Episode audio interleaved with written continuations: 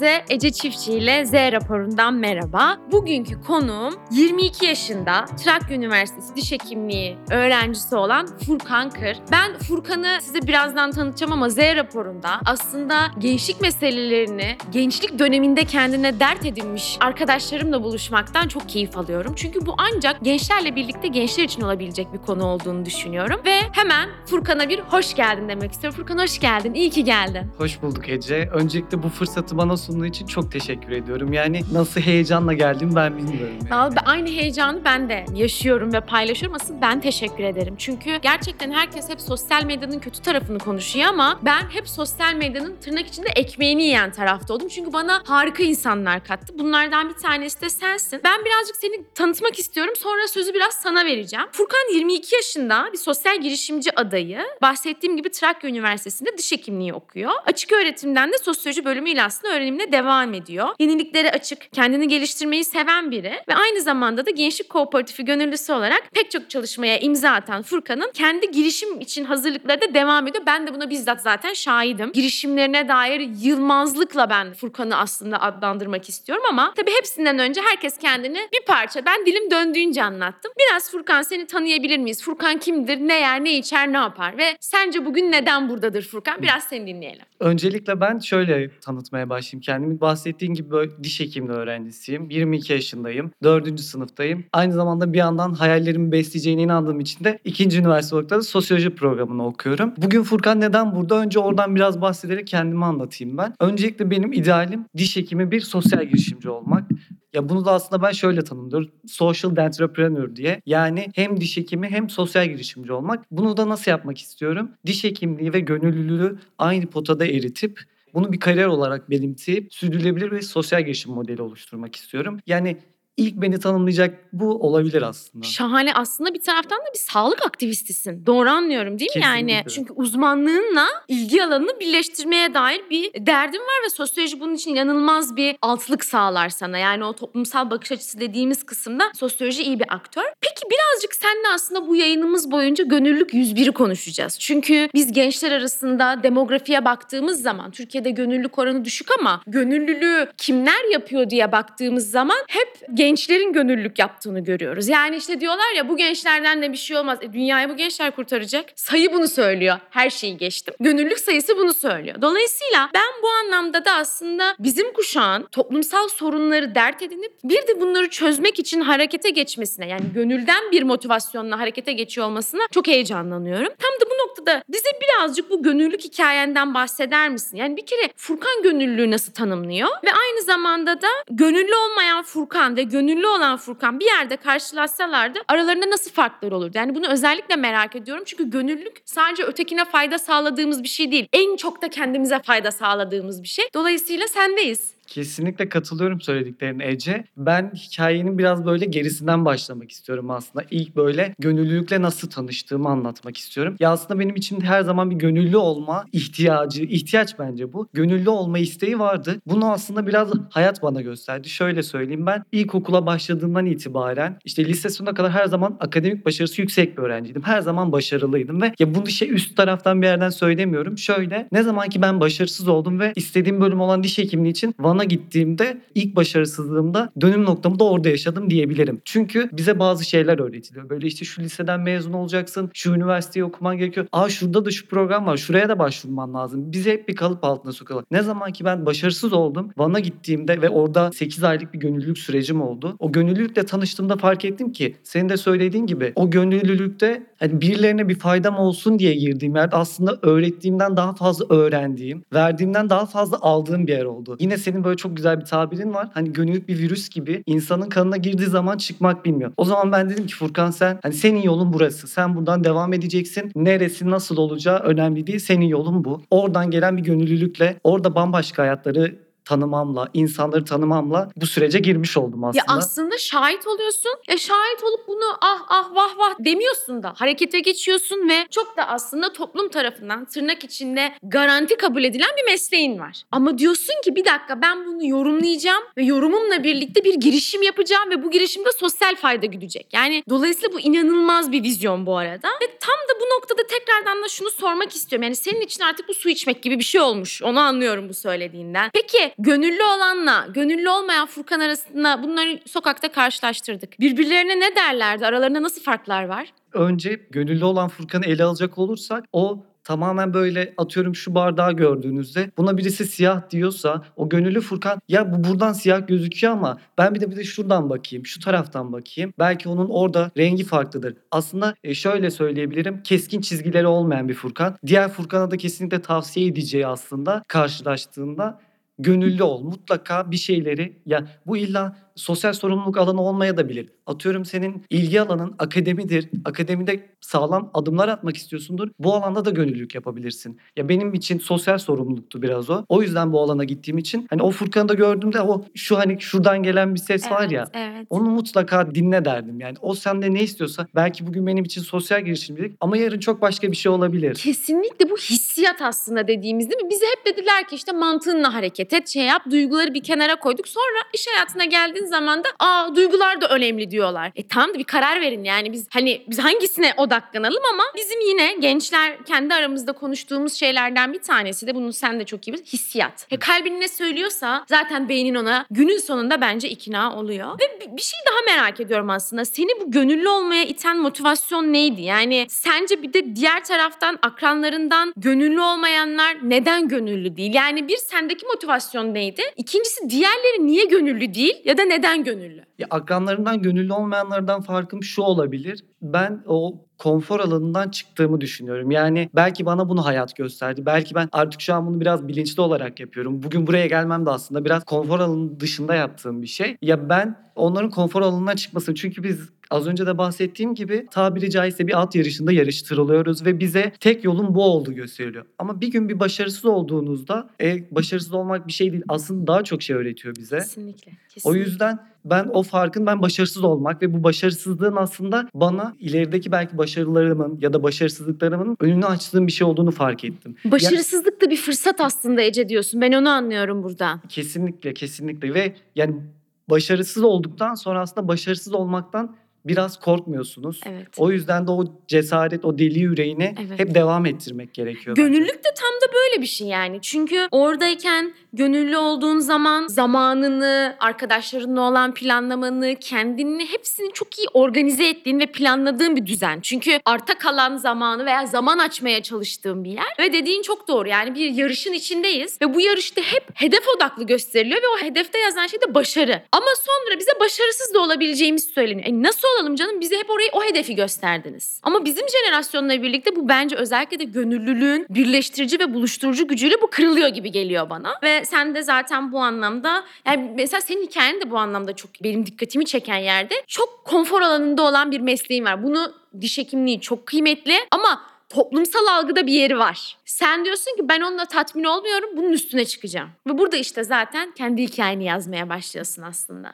Peki sence şimdi Türkiye'deki oranı gönüllülüğün %7. Sondan üçüncüyüz dünya ülkelerine baktığımız zaman. Ama ben hep şununla ilgilenirim. Evet bu sayı düşük olabilir ama kim gönüllü? Kim gönüllü diye baktığımız zaman da 18-25 yaş aralığındaki biz gençleri görüyoruz. Peki sence insanların gönüllülüğe özendirilmesi için ne yapılmalı? Yani e, sana sorsalardı ya Furkan biz bir gönüllülük politikası yapacağız. Bunun içine neleri listelerdin? Yani buradaki e, havuç neler olmalı? Bence kesinlikle bu akademik başarıdan vesaireden daha fazlası ben ilk olarak insan tanımak. İnsanlar zorunlu bir şekilde de olsa insan tanımanın önemli olduğunu düşünüyorum. Yani ben bugün burada yaşıyorum. 22 yaşında bir öğrenciyim ama Türkiye'nin belki de dünyanın öteki bir ucunda çok farklı koşullarda, çok farklı şartlarda yaşayan 22 yaşında bir genç de var. Evet. Ve ben bunu tanımam gerekiyor. Çünkü o bana belki çok farklı bir şey öğretecek ki bende de öyle oldu. Ben de gittiğim zaman orada gönüllülük yaptığımda fark ettim ki burada bambaşka hayatlar var. Ve benim dert dediğim şeyler, sorun dediğim şeyler,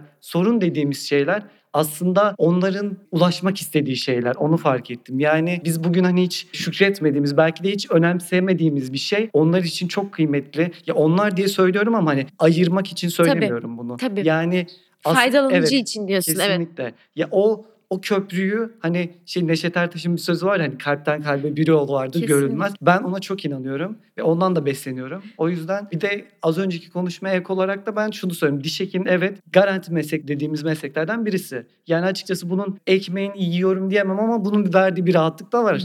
Ama sadece rahatlıkla olmuyor. Bir kere o konfor alanından çıktıkça ben diş hekiminin şu yönünü gördüm. Diş hekimleri evet biz işte kanal tedavisidir, dolguyu yapıyoruz ama aslında bence çok daha güzel yaptığımız bir şey var. Biz temelde insanlara gülüşlerini hediye ediyoruz ve bunu biz mesleğimizde yapabiliyoruz. Bence bu çok güzel bir şey. Evet. Ama bunu ben her insanın yapabileceğine inanıyorum. Ki sosyal bende sen pek çok insanın gülüşüne katkıda bulunabiliyorsun. Benim de inşallah idealim de bu yönde. Bu yönde devam etmek Çok istiyorum. güzel özetledin. Yani gerçekten hem fiziksel anlamda gülüşlerine destek veriyorum. Hem de gönüllülük anlamında güldürüyorsun çünkü onları. Bu tabii ki üstten bir konumlandırma değil. Onlar da seni güldürüyor ve gülümsetiyor. Aynı şekilde ağladın ve ağlattığın gibi ne yazık ki. Bir de buradan yola çıkarak da aslında Türkiye'deki gönüllülük oranı ortada. Yani biraz önce de zaten konuştuk. Amacımız bunu yükseltmek, özendirmek, daha çok kişiye yayabiliyor olmak, daha çok genci işin içine çekebiliyor olmak. Sence bu gelişmiş ülkelerde bu oranın yüksek olması tesadüf mü? İlk sormak istediğim. İkincisi de ülkeler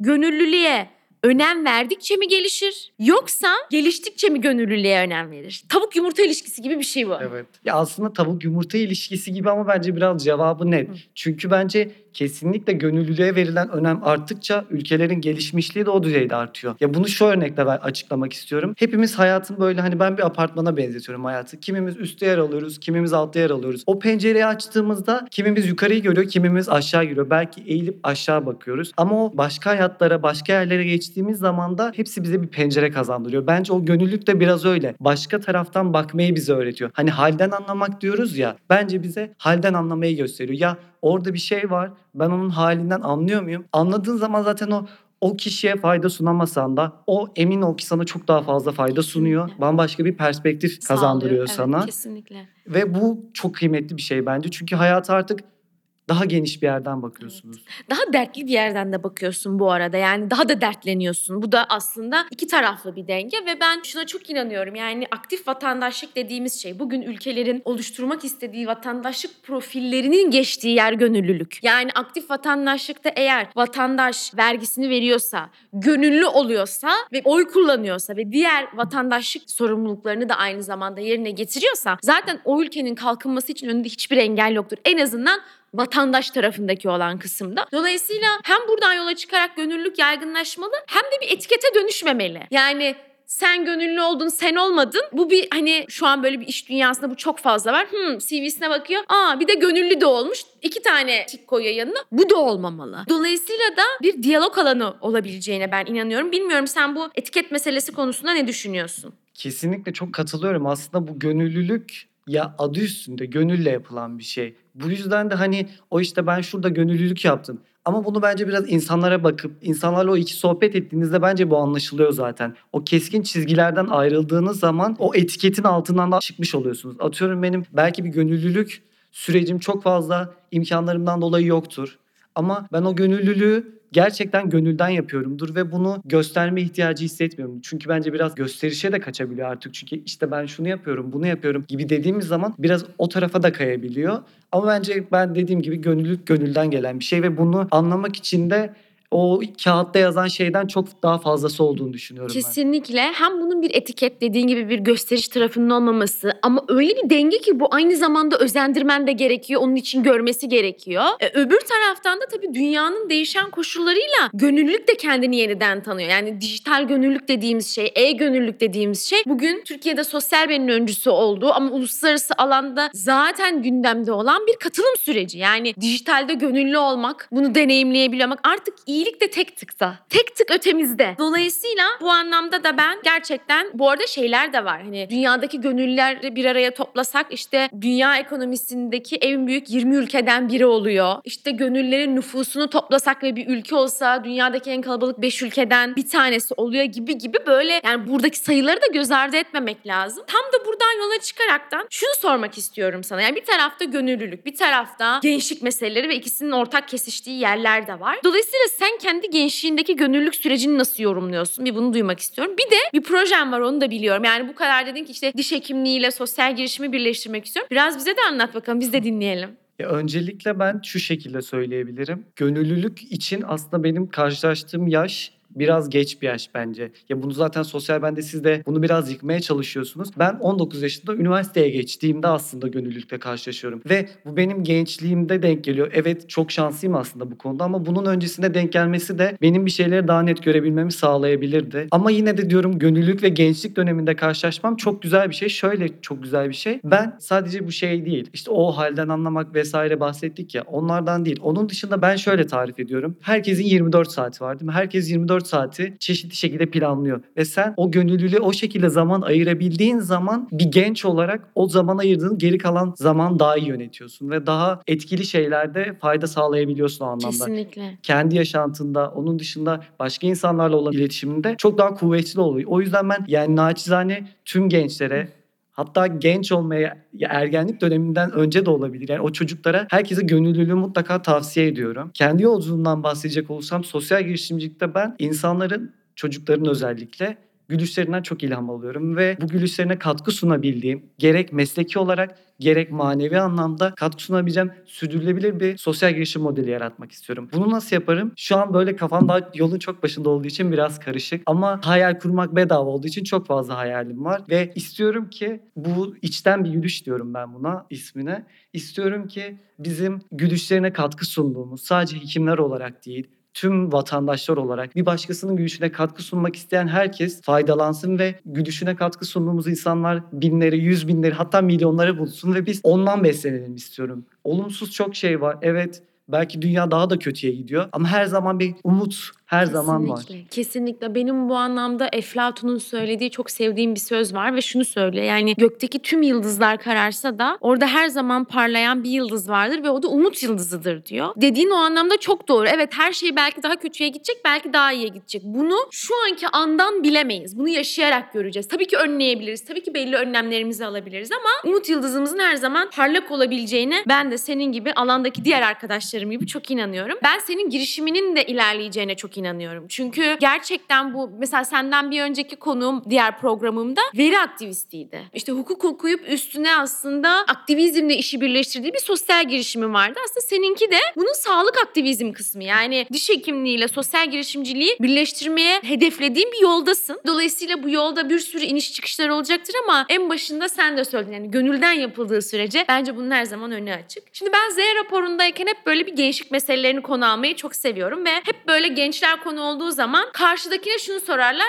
Gençlere tavsiyeniz nedir? Şimdi ben bunu Z raporuna göre yorumluyorum ve diyorum ki üst jenerasyonlara bir genç olarak tavsiyen nedir? E, Çok güzel bir soru ve çok biz gençler olarak bence çok ihtiyacımız olduğumuz bir soru. Biz bunu gençlik kooperatifinde de konuşuyoruz Evet. aslında. Ya bize hep söylüyorlar işte bu gençlik nereye gidiyor? Bu gençlik nereye gidiyor? Yani bu gençlik nereye gidiyor demek yerine biraz da sen o kapıyı açtığında, bizim önümüzü açtığımızda ya da gel hani ne- ne yapmak istiyorsun? Gel dinleyelim, gel beraber bir şeyler yapalım dediğinde bence çok daha önemlisi aslında şu tarafı da var. Bizim başarısız olmamıza izin vermeleri lazım. Çünkü biz çok Kesinlikle. başarı odaklı bir toplumdayız. Yani aslında süreç bizi oraya doğru Evet. itiyor. Hedefimiz hep başarılı olmak oluyor. Hiç yolu düşünmüyoruz. Evet. Aslında yol da çok güzel. Hani ben bugün diyorum sosyal girişimci olmak istiyorum. Bunu söylüyorken bu yola çıktığımda ileride hedefim değişebilir. Tabii Ama ki. yolda öğrendiklerimi ben hiçbir şey değişmeyeceğini Aynen biliyorum. öyle, aynen yani öyle. öğrendiklerim birinci olarak toparlayacak olursam başarısızlığa izin vermeleri Evet. lazım. Yani başarısızlığın biraz önünü açmak gerekiyor. İkinci olarak da bize biraz işte bu gençlik nereye gidiyor demek yerine bizim elimizden tutmasalar bile en azından köstek olmamaları gerektiğini onlara tavsiye ederdim. Çünkü aslında bizim enerjimizle üst jenerasyonların deneyimi,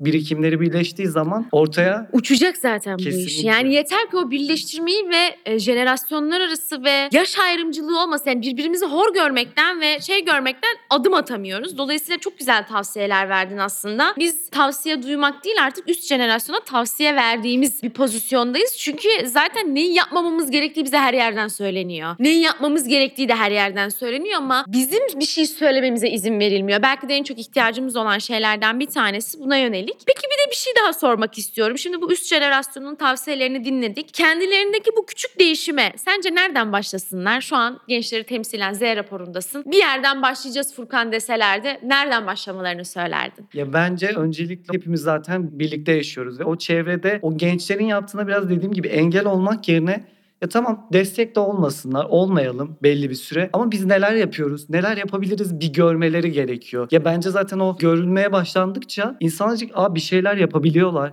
ve gençler zaten hani geleceğimiz diyoruz ya. Aslında gençler gerçekten geleceğimiz ve bunu bizim gözlemlememiz gerekiyor. Bence öncelikle biraz da destek olmaları ve onu seyretmeleri gerektiğini düşünüyorum. Biz İzin vermeleri Evet, izin gerektiğini vermeleri. anlıyorum ben. Şimdi bu gençler geleceğimiz konusunda da böyle toparlamak gerekirse aslında bir grup genç de buna çok kızıyor. Çünkü diyor ki geleceğin dediğin zaman sen benim bugünümü yok sayıyorsun diyor. Şu anlamda sana katılıyorum. Gelecekteki toplum sağlığı için bugüne bir yatırım gençler. Çünkü onların bugünlerinde aslında bu değişimi, dönüşümü, desteği ya da başarısız olmalarına olan desteği sağlıyor olacağız. Dolayısıyla da gerçekten kıymet bilmek gerektiğini düşünüyorum. Biz Z raporu olarak çok şanslıyız. Bugün seni e, misafir ettik. Biz böyle seninle gönüllüye dair daha çok konuşuruz. Ama biraz da istiyorum ki dinleyicilerin böyle tadı damağında kalsın. Eklemek istediğim bir şey var mı kapatmadan önce? Ben yani gençler olarak bu fırsatı gençlerin konuşabildiği yerlerin artırılması gerektiğini düşünüyorum ve bu fırsatı bana verdiğiniz için kendim adına, gençler adına çok teşekkür ediyorum. Çok keyifli bir sohbetti. Ben çok için. teşekkür ediyorum. Fırsat verilmez bence alınır. Sen bunu aldın. Bizi dinlediğiniz için teşekkür ederiz. Görüşmek üzere.